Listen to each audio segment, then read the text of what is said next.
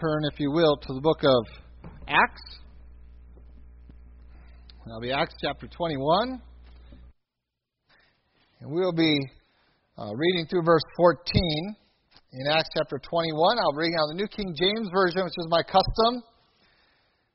Acts 21, verses 1 through 14, God's Word declares Now it came to pass that when we had departed from them and set sail, running a straight course, we came to Kos and the following day to Rhodes, and from there to Patara.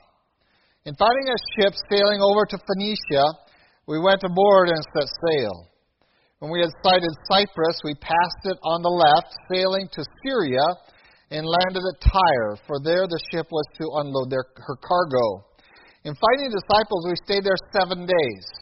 They told Paul through the Spirit not to go up to Jerusalem. When we had come to the end of those days, we departed and went our way. And they all accompanied us with wives and children till we were out of the city, and we knelt down on the shore and prayed. We had taken our leave of one another, we boarded the ship, and they returned home. And when we had finished our voyage from Tyre, we came to Ptolemais, greeted the brethren, and stayed with them one day. On the next day, we who were Paul's companions departed and came to Caesarea, and entered the house of Philip the evangelist, who was one of the seven and stayed with him. Now this man had four virgin daughters who prophesied. And as we stayed many days, a certain prophet named Agabus came down from Judea. When he had come to us, he took Paul's belt, bound his own hands and feet, and said, This, or I'm sorry, thus says the Holy Spirit. So shall the Jews at Jerusalem bind the man who owns this belt, and deliver him into the hands of the Gentiles now, when we heard these things, both we and those from that place pleaded with him not to go up to Jerusalem. Then Paul answered, What do you mean by weeping and breaking my heart? For I am ready not only to be bound, but also to die at Jerusalem for the name of the Lord Jesus. So when he would not be persuaded, we ceased, saying, The will of the Lord be done.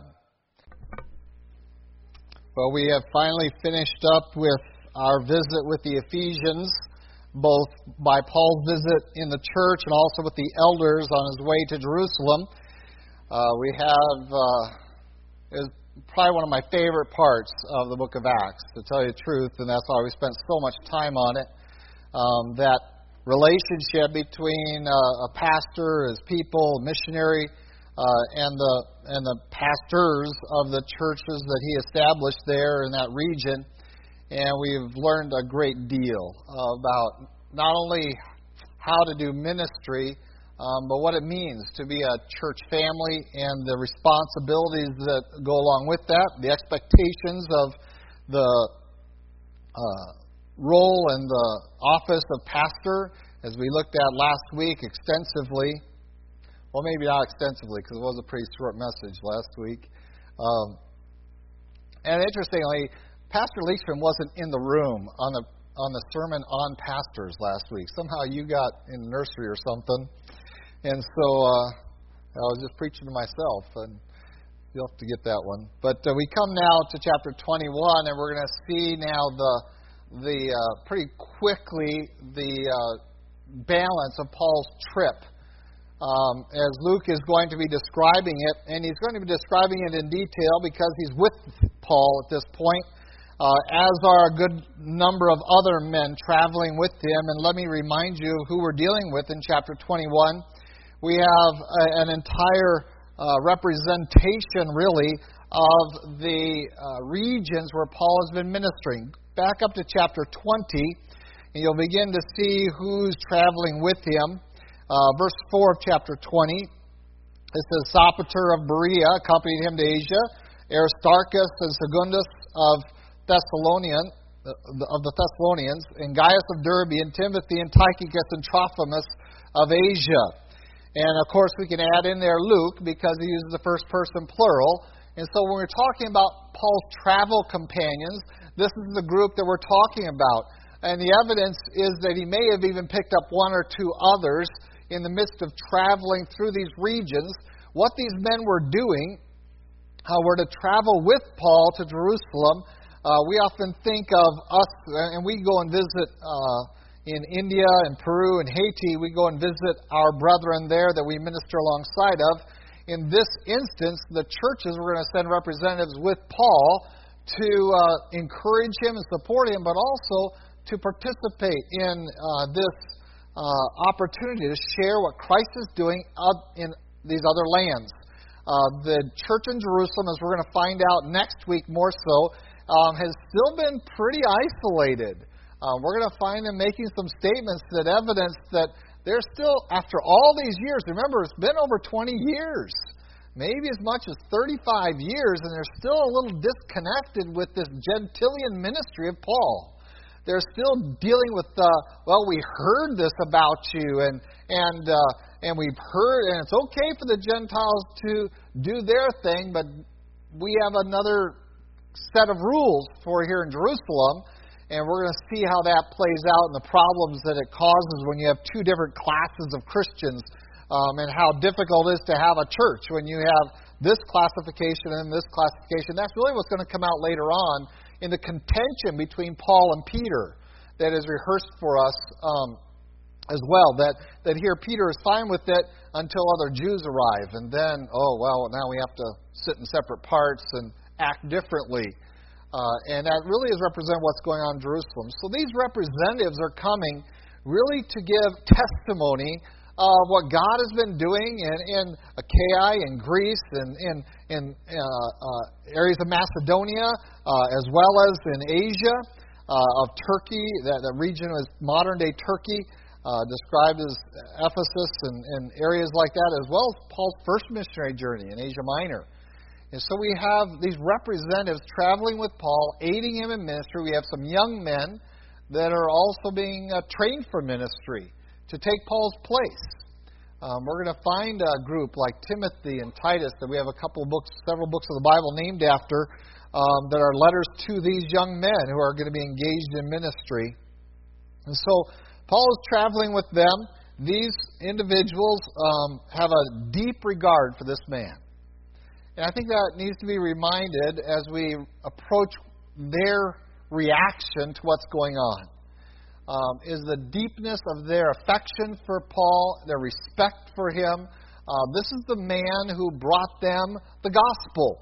This is the man that has worked with his own hands to provide them food.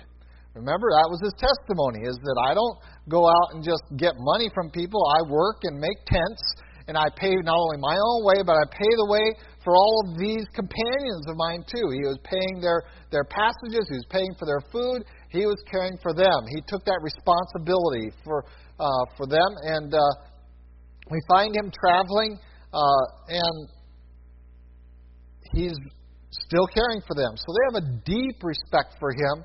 They have seen him minister for years and years. Some of these men uh, have, have been involved in ministry with him for over a dozen years. They know he's the real deal. They know that uh, he speaks the truth, that he that he has a passion for Christ and for his word, and uh, they're responding. They're wanting to learn from him uh, how to be better ministers to Jesus Christ. And so they are there as representatives of their churches, but also there um, because of their interest and support and respect for Paul. And so they have that dual at, uh, relationship, if you will, sensing a deep responsibility to fulfill the the charge given to them by their church. Um, many have considered that they are bringing financial gifts to Jerusalem during this time. Uh, Jerusalem is in the midst of some problems of, uh, of um, uh, famine, and so the very strong likelihood is Paul says, "I don't bring, I don't carry money. if you want to send money to the churches, you send it by one of your representatives. I'm not going to do that." Um, he has that much of an aversion to being involved in the financial aspects of ministry. His focus is on the gospel message in that entirely. And so some of these would have certainly brought gifts from uh, those churches to care for the church there in its struggle in Jerusalem, and we learned that uh, largely from the letters in Corinth to Corinth. So we come, and we're going to find the, the journey uh, commencing from. Remember, we sailed past uh, Ephesus uh, to uh, make sure that we didn't spend too much time there because of the affection between him and that church. And so we come to verse 1 of 21. And we find them now setting a pretty, uh, uh, as, as far as they could get passage on ships. Uh, the, there was no Carnival Cruise Lines. um, there was no TWA.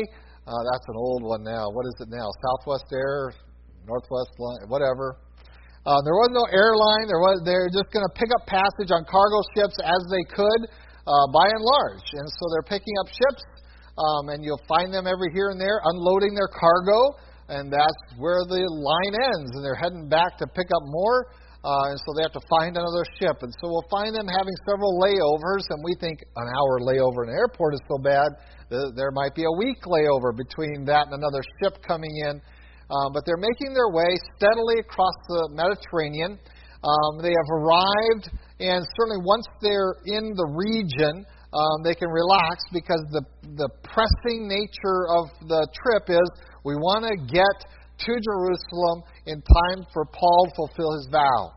And uh, you might think, well, that's a pretty simple thing. Just work it out in your in your uh, travel log. Um, but the fact is, is that um, travel wasn't always as reliable as it is today. As we're going to see on Paul's trip later on in Acts when he's trying to head to Rome. And there are shipwrecks, there are being stranded here and there. These kind of things are very frequent in the Mediterranean. And so Paul's given himself enough time. So by the time he gets to Caesarea, um, he's got some time on his hands because we're only a short day travel to Jerusalem, and there he's going to spend, it says, many days. But all along the way, as we read this earlier this morning, we found something keeps happening in every port, it seems. They disembark, they are there, and the first thing they do, and this is great, by the way, when they disembark, the first thing they do, we got to find where the church is. We're going to go find the believers. We're going to find those of like faith and practice. Um, whether they're there for a day or a week, um, their focus is we're going to find those people of faith here. We're going to encourage them, and we're not going to try to to uh, minister outside of what they're doing. We want to go in, encourage them. We want to go in there and work alongside of them, and uh, certainly uh, we might see them uh, uh, receiving some of the hospitality there in that in those circles. But we find that while they're making that a priority, which I love, and which we need to see a lot more of, that that needs uh, that when we arrive in a new place, that one of the first things we want to do is find out where are the people of God, where are they at?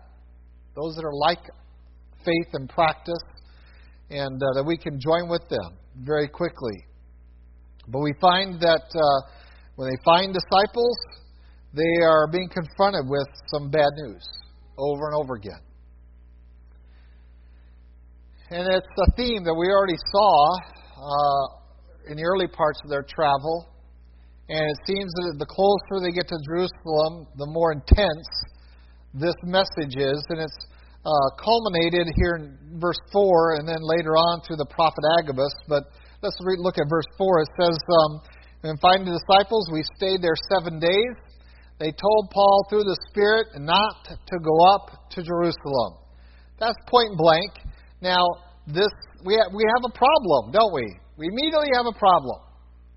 Here are some individuals who say, uh, through the Spirit, that is, that the Holy Spirit is giving me this message that you really probably shouldn't go up to Jerusalem. And we're going to have Agabus kind of joining that with his very visual statement of this is what's going to happen to you when you get there. Um, and everyone's saying, please don't go.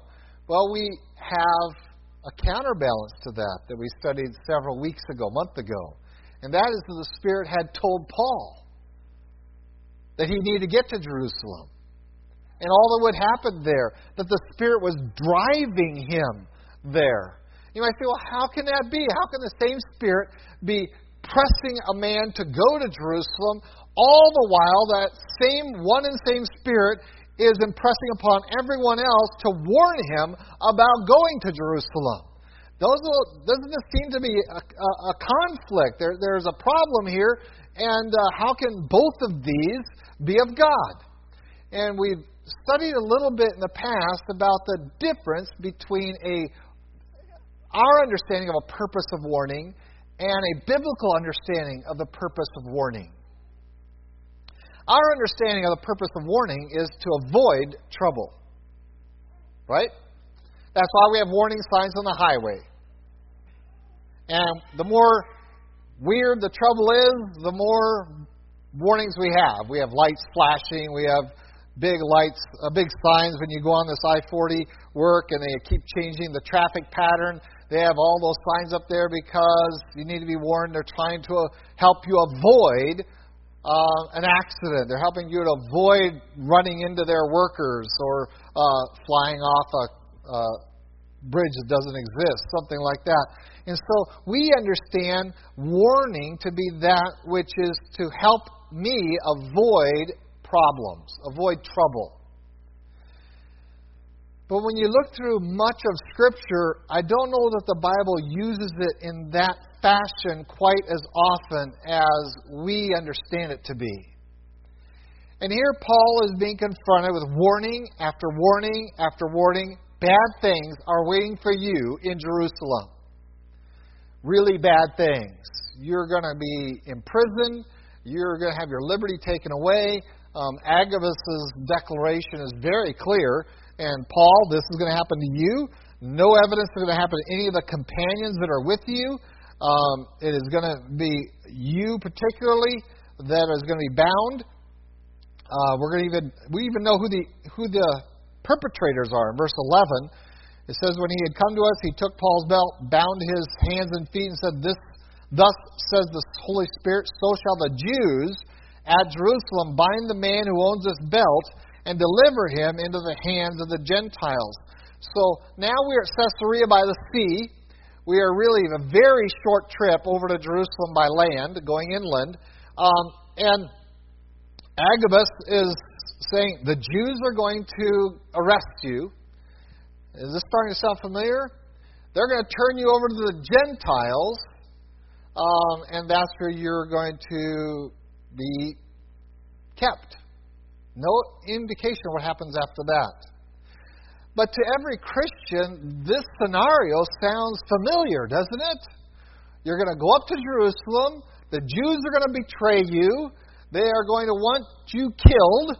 And because they don't have the authority to do that, they're going to turn you over to the Gentiles and they're going to mob up and yell, Crucify him! Sound familiar? Now it's starting to sound familiar? And so you can understand that Luke and his fellow travelers, in their great concern for Paul, the one that they are, um, to some degree, uh, just committed to his safety, uh, are saying, let's not go to Jerusalem. Vows are vows, but it's obvious the Holy Spirit is giving us all these warnings. Let's avoid the trouble. And that is generally mankind's response to biblical warning. But the fact is, particularly in the New Testament, most biblical warning is not to help you avoid, but to endure. It is not there to help you avoid trouble, it is there to prepare you to endure it. And so when Jesus Christ takes his disciples away in, in Matthew 24, and he sits them down. They ask him a few questions. You know, when will all these things happen? He's talking about the fall of Jerusalem and the end of time, uh, the end of the age of the of the uh, before he sets up his kingdom. He takes them aside and he gives them this warning. He says, "Listen, this is what's going to happen to you. Men are going to hunt you down. They're going to think that they're going to kill you and think they're doing a service to God by doing so." Now, was that so that those men could avoid it? Or was it a warning to help them endure it? You're going to have your own family members turn on you and betray you to authorities. Your own family members are going to want you killed, imprisoned. Is that so you can avoid or endure? And he goes through in all of these warnings, and then they stretch into the end times where we live today, and of course, we've studied that extensively Sunday night in our study uh, there of Revelation, particularly in the sealed judgments. And we see warning after warning of what is to be expected in the end times. Is that so that we can avoid it or endure? Again, the instruction of God's Word over and over again is stand, fast. I've told you ahead of time. Not so that you can go put, hide your head somewhere and uh, avoid it all. And some have taken that tact towards God's warning. Well, this is the warning. I need to go hide. I need to avoid it all. I need, I, I want. I don't want to experience any of that. It's it's injurious. It, it, it's hard. It, it's cause for weeping. It's painful. I want to avoid all of that. And God didn't tell us that so that we could avoid it. He warned us of all of that that we might endure it.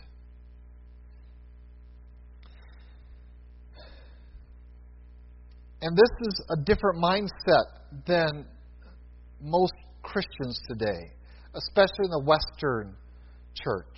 And by the Western church, I mean not Eastern, not Middle Eastern.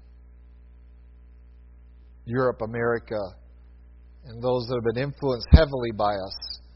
In the Western church, our idea of suffering for our faith, um, we think we're suffering our, for our faith if the air conditioning breaks down and we still come to church. Or if Pastor Leachman announces we're pulling weeds Wednesday night and I still show up with gloves in hand and tools, that I'm suffering for my faith. You know, we, we, we have those kinds of ideas of suffering, and yet we are often disconnected with just how necessary it is that we demonstrate our faith through endurance much more than just expecting to be healthy and wealthy. But you see, we listen to television te- preachers who have said, Oh, you send me this much and God will multiply it by a hundredfold in your wallet right after you send it. Um, and, and then if that doesn't happen, we think we've suffered because we didn't get healthy and wealthy from our faith. Not recognizing that there are those who are being slaughtered today because they refuse to deny Christ and make the statement, there's no God but Allah and Muhammad is his prophet, five times in a row. So the Bible warns us again and again by the Spirit of what is ahead of us, of what the end times will look like. And we go to passages in, in, in 1 Timothy and 2 Timothy, we go to passages in 1 and 2 Thessalonians, we look at Matthew, we look at Revelation, and we go, oh, I don't know if I want to live that, that part of the world, that time or period. I want to avoid it.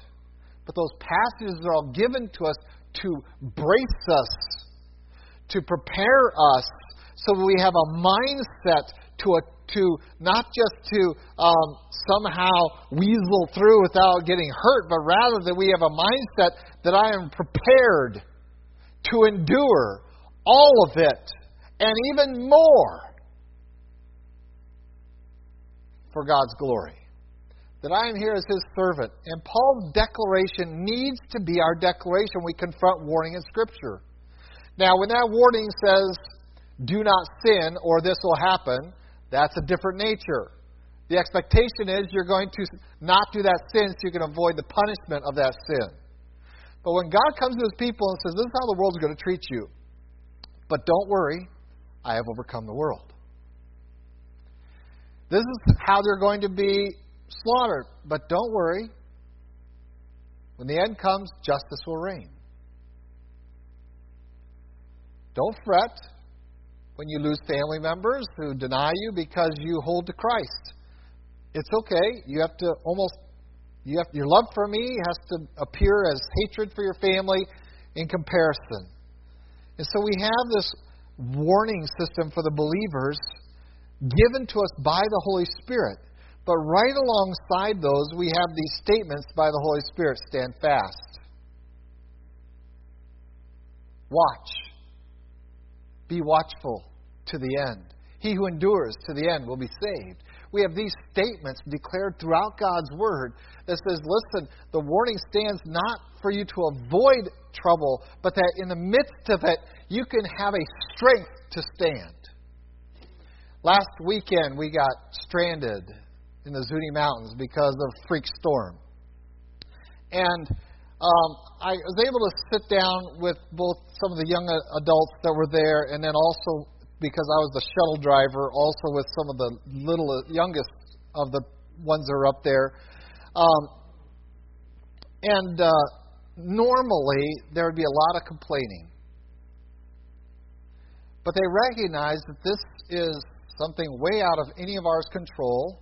That we were going to do everything we could to try to get unstranded and there was an immediate sense of the danger involved. And while we all would have liked to have avoided it, those little conversations I have with those little groups, and I didn't have them all together, just with little groups, and so I told all the, all, here's what I told all the young people. I told them, okay, we, I'm bringing the little children over back to camp. They got in, a, you know, they almost flipped that van. It's a mess. I said, they need you to not be worried. They need you to have a good attitude. They need you to see to, to be confident and to be helpful. And we need you to keep these young people from being scared. The, the children. So then I'm bringing the children back over in the thing before I ever get to dropping them off at the camp. I said, listen, kids, we need you to cooperate. Everyone's got a lot of work to do. We can't have you um, making trouble right now. We got a lot of things to cover, and we just need you to really be helpful. And and if you're afraid, just talk to somebody. But but we're going to take care of things. We're going to call your families. Everything's going to be all right. And so we dropped them off, and and the only thing I told the men was, when you hear my truck in the morning, get up, because we're going. Uh, it means that things have cleared out enough that we can get. Um, why all the warnings? Not to avoid, but so that we can endure. Because once you're prepared mentally, once you're prepared in your heart and you recognize this, everything changes. So when we're out playing volleyball and torrential rain starts to fall, we run to avoid it into the barn. But when there's a van almost flipped over in a ditch, we all run out there in the rain and work until it's out. What's the difference? A mentality has changed. Now we recognize this is significant, and, it, and if I get wet, I get wet. Well, brethren, if these are the end days and things are going to be as bad as God's Word tells us it's going to be, we need to have a mentality that says, listen, it is so vitally important that I be out here and live my faith in front of people, that I live my my Christian life, not just because it's easy, but because it's hard. Because the world is going to call me a bigot or uh, like that's a hard thing in this world. Because they might take away my company, my business, my job, be, that's when I have to live my faith fully. That's when it's most important that I live it. And I have to embrace the warnings of God's Word, not seeking to avoid, but seeking to endure and recognize that now, when before I might have run out of the rain into avoidance, now I'm running out into the rain to endure.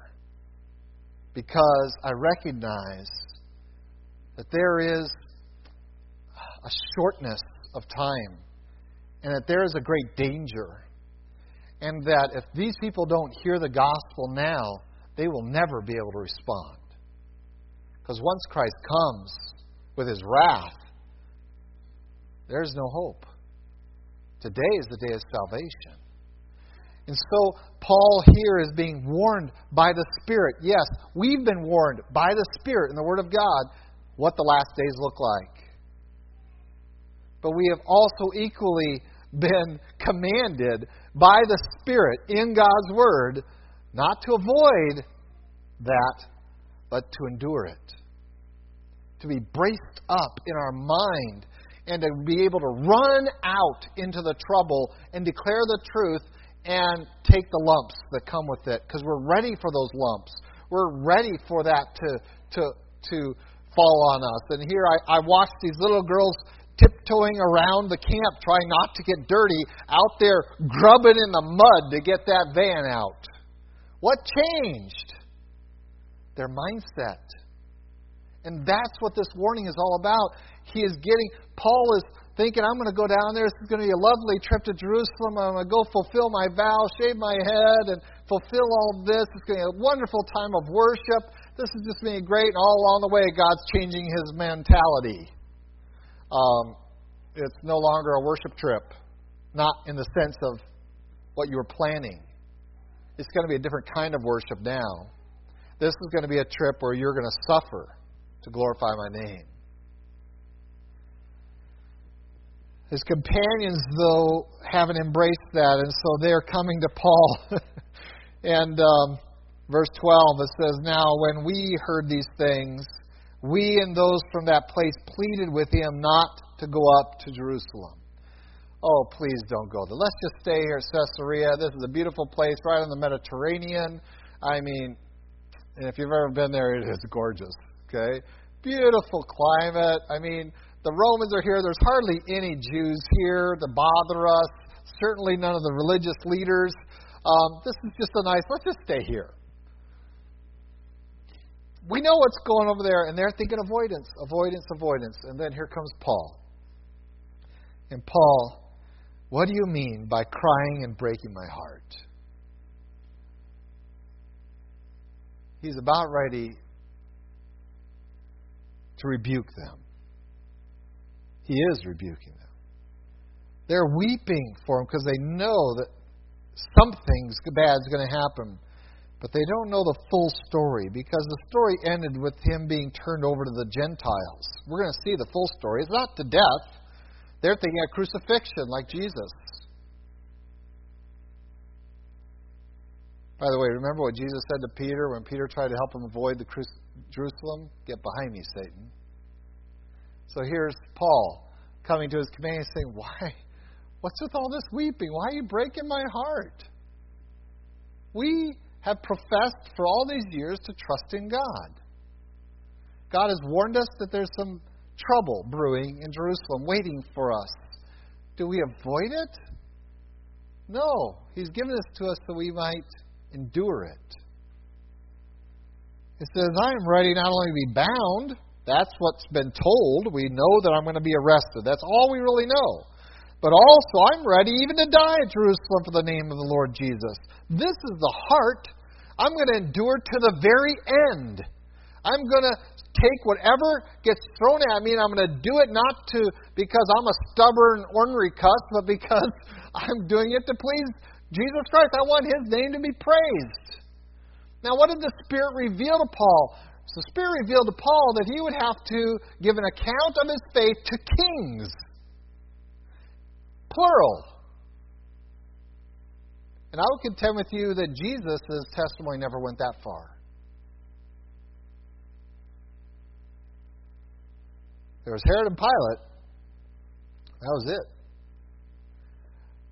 Paul is going to answer to multiple kings and ultimately to Caesar himself.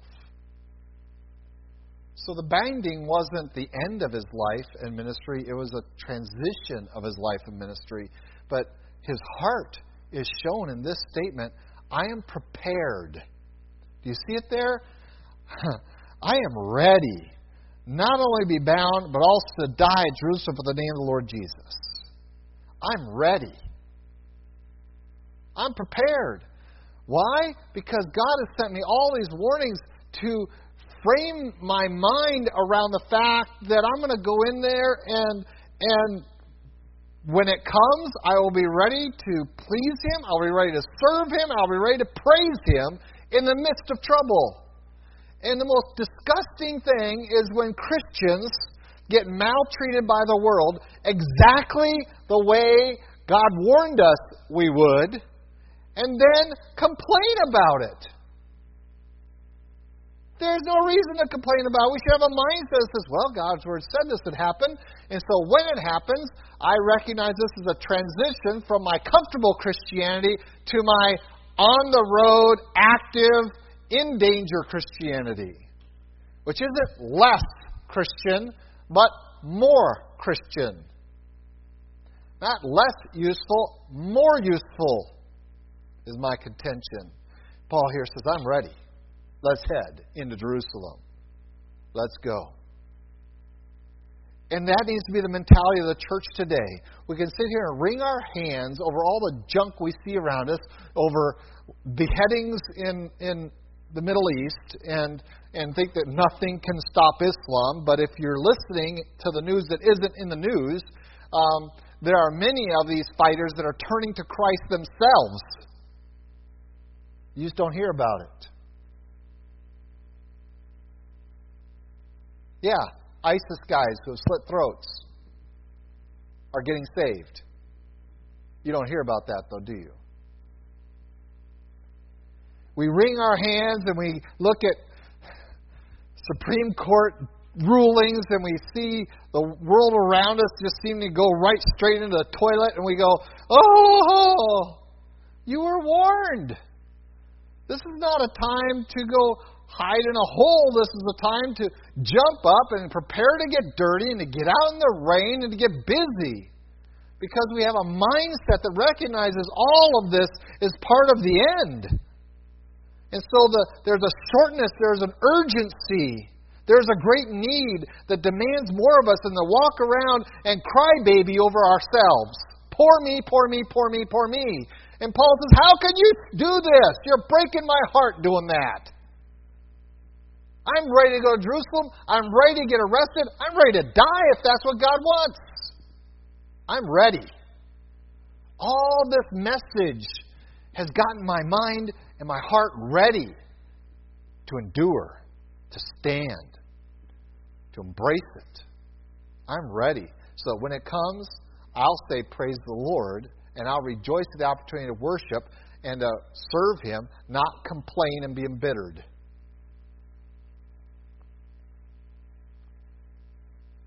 The warnings enable us to confront it and say, Oh, I was expecting you. With a smile on our face. I was expecting you. Are you here to arrest me? Take away my business? I was expecting that. Who told you? God did. In His Word. Right here. I've been expecting you.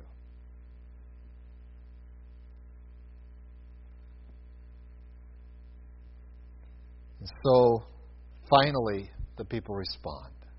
They realize and they respond to the rebuke. And in verse 14, they said, The will of the Lord be done. And oh, that we would have that kind of settledness in our hearts.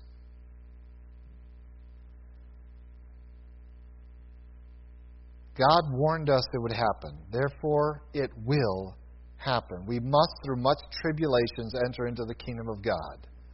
That's an Acts. Point blank. He has warned us not to avoid it, but to endure it. And so our response, as we see it happening, is this is exactly what God foretold. This is exactly what God has warned us. And now we need to be ready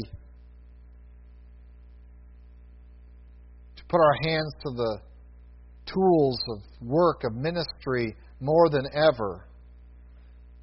And as we read into the, the balance of this chapter and in the next chapter, I'm going to keep bringing back to you over and over again where are his companions? And you're going to find they're faithful to Paul. They're faithful to him all the way to Rome. They're faithful because they have a settledness that understands this is the will of God. And it is changing Paul's ministry. It is not the end of it. So when we respond to warnings in Scripture about suffering for the namesake, um, we can very easily try to duck and cover and try to avoid. That's not its purpose. The world desperately needs Christians who will run out in the rain, prepared to get muddy, to rescue the lost because of the direness of the hour. And not sleep in the hammock.